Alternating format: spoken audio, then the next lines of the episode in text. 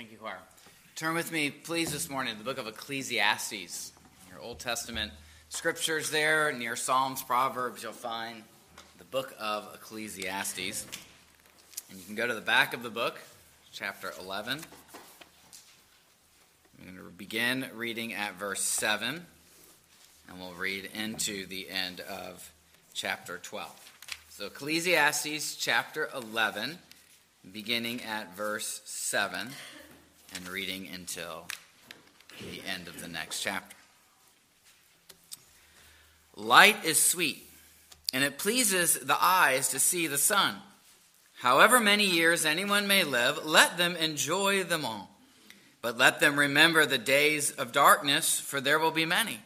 Everything to come is meaningless. You who are young, be happy while you are young, and let your heart give you joy in the days of your youth. Follow the ways of your heart and whatever your eyes see. But know that for all these things, God will bring you into judgment. So then, banish anxiety from your heart and cast off the troubles of your body, for youth and vigor are meaningless. Remember your Creator in the days of your youth, before the days of trouble come and the years approach when you will say, I find no pleasure in them. Before the sun and the light and the moon and the stars grow dark and the clouds return after the rain, when the keepers of the house tremble and the strong men stoop, when the grinders cease because they are few and those looking through the windows grow dim, when the doors to the street are closed and the sound of grinding fades, when people rise up at the sound of birds, but all their songs grow faint, when people are afraid of heights and of dangers in the streets, when the almond tree blossoms and the grasshopper drags itself along and desire no longer is stirred, then people go to their eternal home, and mourners go about the streets. Remember him before the silver cord is severed and the golden bowl is broken, before the pitcher is shattered at the spring and the wheel broken at the well, and the dust returns to the ground it came from, and the spirit returns to God who gave it. Meaningless, meaningless, says the teacher. Everything is meaninglessness. Not only was the teacher wise, but he also imparted knowledge to the people. He pondered and searched out and set in order many proverbs. The teacher searched to find just the right words, and what he wrote was upright and true. The words of the wise are like goads. Their collected sayings like firmly embedded nails given by one shepherd. Be warned, my son, of anything in addition to them. Of making many books there is no end, and much study wearies the body. Now all has been heard. Here is the conclusion of the matter. Fear God and keep his commandments, for this is the duty of all mankind. For God will bring every deed into judgment, including every hidden thing, whether it is good or evil. Amen. This is the word of the Lord. Let's pray. Father in heaven, we do thank you so much for your mercy towards us, and we do thank you for your great grace. We thank you for your word. We pray that as we consider it this morning, you would give us clarity, you would give us understanding, you would give us especially wisdom. There are things in this book that the author wrestles with and yet comes to the conclusion that we should fear you. So help us to do that and to do it well for your glory. And thank you for Jesus Christ, his good news, the one who feared you, who followed you even unto death and rose again for our salvation. We thank you for him and pray in his name. Amen. Well, the book of Ecclesiastes contains many mysteries, many enigmas. There's a certain tension that runs through the whole book and sometimes can make it hard to decipher. And so as the way into the message today, since we're looking at the end of the book, let me just tell you what I think is the key to making sense of this book. And if you go back and do a study or read it, I think this grid will reward you in looking through the book. On the one hand, there's a lot that the author of this book simply does not understand or is grieved by. There are so many things that don't bring satisfaction or don't bring the solution to life's problems. And it can be pleasure and it can be wisdom. Both at the end of the day only have limited value. And it leads the author to say, on one level, everything is meaningless. And that has caused some to wonder about this book. Okay, how does that fit with a God-centered view of life and the importance of biblical wisdom? Well, that's where the other perspective of the book comes in. On the other hand, the author is quick to say those who fear God and please him can have a measure of joy and satisfaction in this life. And the reason why is because when they fear God, they have an eternal perspective that provides God-given joy. When God is placed first and when he's the center and everything is oriented around him, then wisdom and pleasure and everything else in life can fall into its proper perspective. And that may not solve all of life's problems, but it gives the solution to navigate life in a wise, God-centered way. You can maybe think of it like a two-story house. On the one level, there's the bottom floor where all the ugliness of life is, all the short center or all the limited value of everything in life. It's an ugliness that Solomon doesn't shy away from. But when you fear God and keep his commandments, well, that's kind of your access to the second floor. It allows one to live with a certain amount of joy and perspective in life. You still have to go downstairs. You still have to live in the whole house. But there is an experience of God that allows one to live outside the cycle of vanity, to see beyond it, and to know a measure of the eternal right here and now. And so I've come to the end of the book today because I think the final chapters really drive that home well. And maybe even notice both of those perspectives as we did the reading this morning. Solomon tells us here at the end how to have an eternal perspective on life. He points us towards death and tells us to remember our Creator, which then enables us to rejoice and live in this life prepared for the one to come.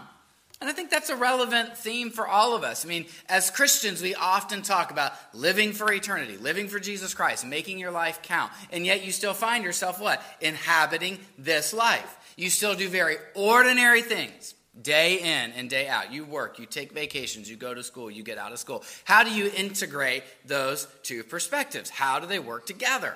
Well, I think Solomon here at the end of the book gives us wisdom to do that. So let's walk through the passage this morning as it reminds us to remember and to rejoice. And that theme will develop in three steps. Let's go through them. First, you have the commands. You have a prevalent theme throughout verses 7 through 10 that life is a good thing. And so Solomon commands us to enjoy it. Verse 7 reads, "Light is sweet, and it pleases the eyes to see the sun." Verse 9, "You who are young, be happy while you are young, and let your heart give you joy in the days of your youth." Solomon is telling you to enjoy life because a time is coming when you will no longer be alive. In fact, Solomon often throughout this book remarks, people die and then that's it. And again, Christian readers have wondered how to make sense of that. I mean, does Solomon not believe that there's a life after death? I think the better approach is to say that the focus of this book and this author is on death as a great evil. In other words, life is God's gift to us. It was created good by God. A lot of times we think of longing for heaven and leaving earth, and that's a legitimate Christian hope. It brought a lot of hope to slaves. It brings a lot of hope to the oppressed. It is definitely a hope on which we fix our eyes. But there is also a perspective that as you read the Bible, you will notice that death is a great enemy that has intruded God's creation. It has come because of sin, and there is a longing for the creation to be set free from its vanity. And the whole reason God enters into covenants and does relationships with people is to set them free from that, to get from that death. And so that eternal perspective made clearest in the gospel is how we can even enjoy life to begin with. And so Solomon's point here in these admonitions is, look, there are consequences of sin. There's a grief wrought to mankind because of it. And so we should seek to enjoy life. We should seek to enjoy the gift that God has given while we still can. And there's many in the great tradition of the Christian church that have picked up on this theme. C.S. Lewis, for example, in the Screwtape Letters, he has one of the demons making the following observation about God, in which they're trying to tempt this person, to avoid all these pleasures and whatnot. But then he makes this observation. God is a hedonist at heart. All those fasts and vigils, stakes and crosses, they're only a facade. Out at sea, out in his sea, there is pleasure and more pleasure.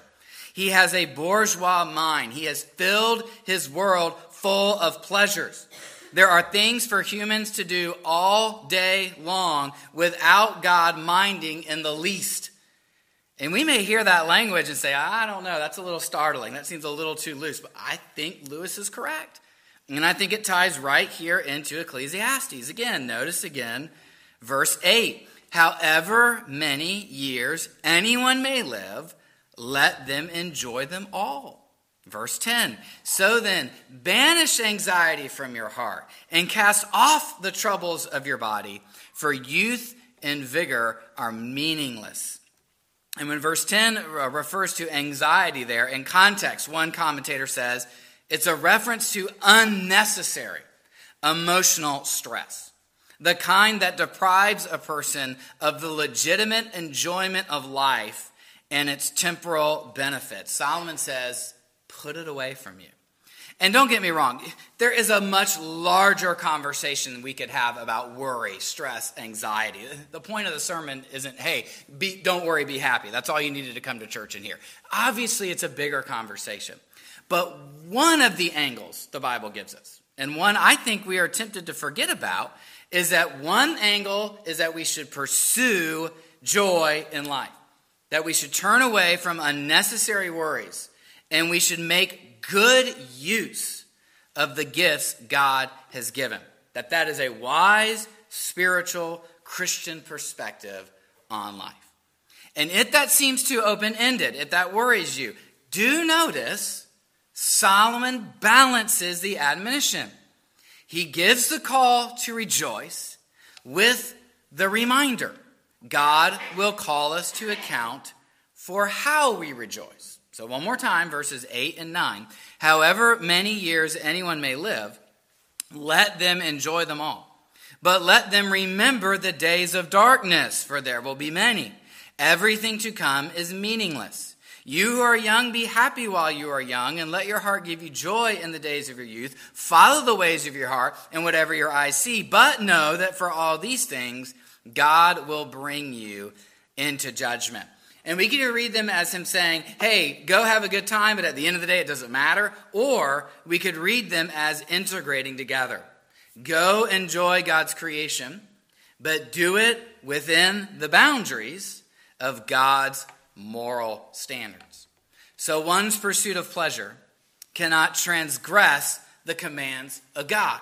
And that's what I think the opening chapters are all about. Hey, you can try that road, but at the end of the day, it still will not satisfy. And it will bring trouble on the day of judgment. So Solomon decries the end of life at death. But he does not think that death is the final end. He's told us several times, and he tells us in the verses we've read today, that a time of reckoning is coming. And I would not want to live my life. I would not want to pursue God's gifts in a way that made me an enemy of God, that put me against God, or that were violations of his holy will. So rejoice in life and remember that a reckoning is coming. And when you reckon with that first, when you make that the cornerstone, then all the other things can fall into their proper place. So that's the command. That's what Solomon wants you to do. Now, secondly, let's look at the picture, because Solomon is going to give us an illustration. And with the illustration comes a reason why we should remember and why we should rejoice. He's already told us the short answer. It's because death is coming. A time is coming when you will no longer be able to rejoice in this life or to prepare for life after death. So now Solomon's going to illustrate that through this picture. He introduces the illustration with this command in verse 1. So we're coming into chapter 12 now. And notice again verse 1. Remember your Creator in the days of your youth, before the days of trouble come and the years approach when you will say, I find no pleasure in them. Now, that's a blanket command that's going to hang over the rest of this chapter. Remember the one who made you. Remember the one who ordained your days. And it doesn't just mean, hey, don't forget God's there. It means acknowledge him. Factor him in. Make God the Lord over every aspect of life. Fear him and keep his commandments.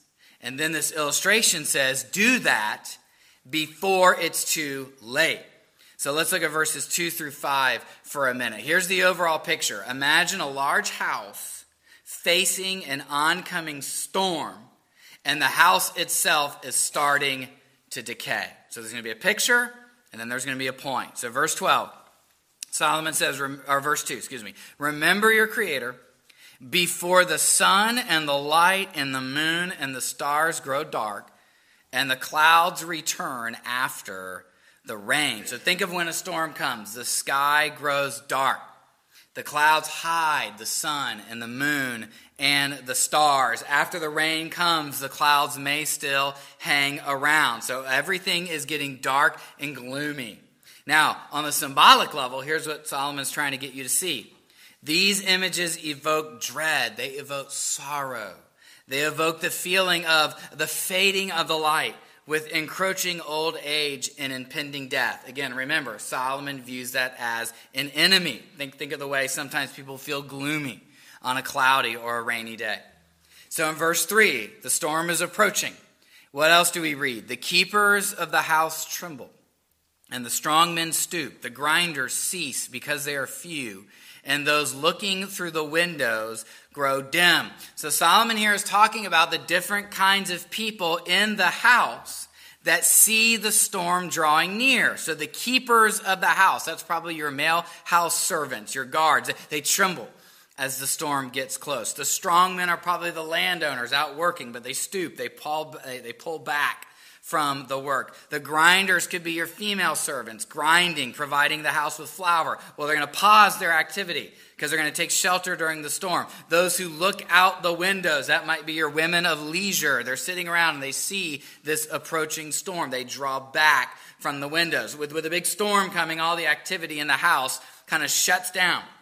Now, again, that's got a symbol for us. There's a point to the picture. Solomon says, I want you to think about your body that way.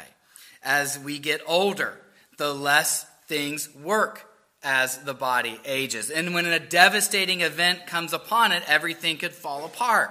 So on a more specific level, the keepers of the house, that could be arms and legs that tremble in old age. The grinders which cease, that could be teeth which can no longer chew food. Those looking out the windows, those are eyes, the sight is beginning to grow dim. Solomon continues in verse 4, the doors to the street are closed, and the sound of grinding fades when people rise up at the sound of birds, but all their songs grow faint. Okay, with a storm coming, you shut the doors. The grinders grinding the flour, they quit working. They come inside. There's just a little bit of a tension and a stillness as they wait for the storm to approach. I grew up in Charleston. Hurricane Hugo came through when I was a little boy. Now, to me, less than 10 years of age, the whole thing was exciting. But I remember my parents being very nervous, taping up the windows, securing all the things out in the yard. When we lived in the manse for several years, there was a number of the tornadoes that came through. A few times we had to come over here in the church, go downstairs. There's tension as a storm gets close. Well, again, symbolic level. The doors to the street being closed, it could refer to hearing loss. Again, the grinders refer to the loss of one's teeth. People rising up at the sound of birds, think restlessness, a little less ability to sleep. Maybe some of you have experienced this. Songs growing faint, hearing loss. And finally, in verse 5, Solomon refers to the time when people are afraid of heights and of dangers in the streets, when the almond tree blossoms and the grasshopper drags itself along and desire no longer is stirred. Then people go to their eternal home and mourners go about the street. So, he talks about the almond tree and the caperberry, the grasshopper. These activities go on as if the deterioration of the house is not taking place. It's probably the indifference of the surrounding world to the decline and eventual death of the individual. Your life is coming to an end, but everybody else just goes on as if nothing happened. And again, symbolic level. The almond tree blossoming, that could be one's hair turning white. The grasshopper dragging could refer to limited mobility. Failing desire could be sexual desires or other desires as life begins to wind to a close. And then the final part of verse 5 is quite literal. Then people go to their eternal home and mourners go about the streets. The end point of this process is decay and eventual death. Now, I know that's a really gloomy image, isn't it, that Solomon sets up here. But he's trying to give us, again, this balanced counsel. On the one hand, rejoice. Enjoy the life God has given. But he has an eternal perspective also. Remember, all of that will one day fade. So make peace with God and prepare for the eternal now. That comes out after this image in verse 6. Remember him. Remember your Creator when you're young. Remember your Creator before you die. If you didn't prepare for it then, prepare for it now. It happens to every one of us, to every person in this room, probably faster than we realize it. We cannot avoid it. So, are we living as those who have factored God into time, where we've prepared for the eternal, and the perspective of the eternal affects us now? Where all of life is built around the idea that God made us, he made us for himself, and all we have is his. And the end result is not asceticism. The end result is a true enjoyment of what he's given, but that is not ultimate. He is. Is that a preparation that we have made? And that comes then to the conclusion in verses 8 through 14. And let me give you 4 reactions that Solomon intends for us to have to his counsel. And I got these from David Gibson, who's written a short paperback on Ecclesiastes. And if you want to study the book, it's a helpful guide. So I'm going to borrow his 4 conclusions or reactions we should make to this book. First, he says we should respond with pleasure. Notice verses 9 through 10 of chapter 12. Not only was the teacher wise, but he also imparted knowledge to the people. He pondered and searched out and set in order many proverbs.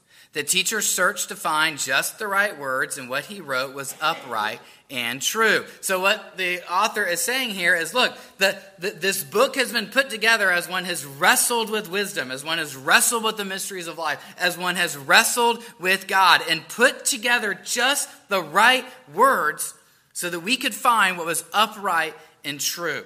So in other words, we should find pleasure in God's truth. We should rejoice in this perspective. It's giving us truth, which leads us to delight in God. So we should remember our Creator, and we should rejoice in his world. We should be sober that judgment is coming, but we should rejoice in Christ, the one who bore our judgment for us. We have one who has already gone to the cross and paid for our sins, and who came as a celebrating God in his earthly ministry. So we rejoice in that. And then we remember what he says, that the time is short, that we should live for him and delight in his grace. So we should respond with pleasure. Second, coming face to face with this book, and especially the end of it, does cause a certain amount of appropriate pain. Let me explain. Look at verses 11 and 12. The words of the wise are like goads. Their collected sayings like firmly embedded nails given by one shepherd. Be warned, my son, of anything in addition to them. Of making many books there is no end, and much study wearies the body. Goads are those pointed sticks that shepherds use to drive their animals. And the author is saying this book should prod you to live in a wise manner. And sometimes that involves a little bit of pain, doesn't it? God, through his word, opens our eyes to a wiser way, a better way. And there is initial pain, initial discomfort. But when we listen to that prodding, it leads to a good place. And the author's language is almost, exclusive. What does he say here? Of making many books, there's no end, and much study wearies the body. So don't add anything to this. It's almost as if the author is saying, we figured it out.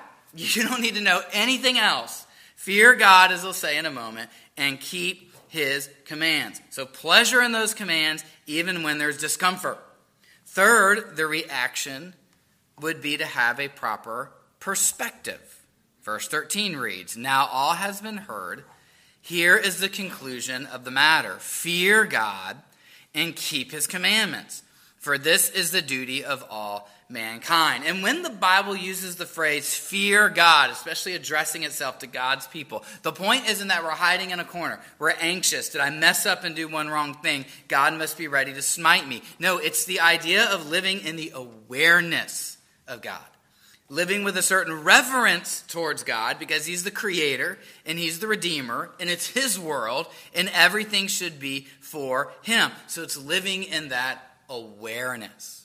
That we're very aware of God right now. We're talking about him. So as we go out into our lives, does that awareness follow?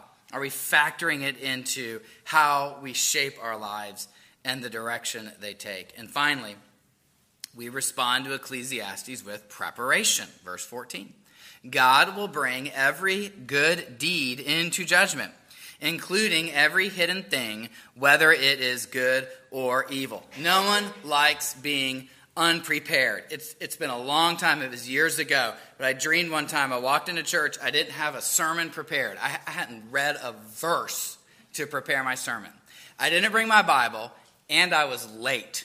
So there's no way to even fake it. Okay, it was an awful dream. It's one of those you wake up, 5 seconds, you realize, just a dream, everything's okay. But it was a very unpleasant feeling in those seconds. No one likes to be unprepared. The author of Ecclesiastes helps you be prepared. He tells you, God will bring every deed into judgment, including every hidden thing, whether it is good or evil. There is, at the end of the day, a reckoning. Our lives are for God. And he holds us to account. Now again, in Christ, we are forgiven. But in Christ, we have the Spirit who shapes us also into the kind of people who are ready to stand before God and say, this is the life I lived in accordance with your command, seeking to rejoice in you and seeking to remember you. So have you made that preparation? And is it shaping how you live life day by day and year by year? Let's pray to that end. Pray with me, friends. Father in heaven, we do thank you for your many mercies towards us. Thank you for the gift of life. Thank you for creating a beautiful world and bringing it into order and giving it to your people and then resting because it was all very good. Lord, forgive us for when we do not use creation properly, when we sin against you. When we forsake the way of wisdom, when we listen to the voice of temptation that leads us away from knowing the Creator. Thank you for Jesus Christ, who has entered creation to rescue it and to redeem it, and who has begun his new work of creation in us. So, Father, help us to live as new creations, enjoying the gifts you've given, being refreshed in the joy you give, and doing so as those who are seeking to follow you. So show us, Lord, each day as a church, as individuals, as families, how we can follow you. Again, forgive us for when we do not. And thank you for the joy there is in walking with you. Go with us as people, as a church. Meet each need we have. Conform us more to your image. And we pray these things in Jesus' name. Amen. All right, well, let's stand and sing in closing hymn 705. We're going to sing two verses, then we're going to sit back down. We have a baptism again today. What a joyful occasion. So stand with me and sing the verses 1, 4, 5 of hymn 705.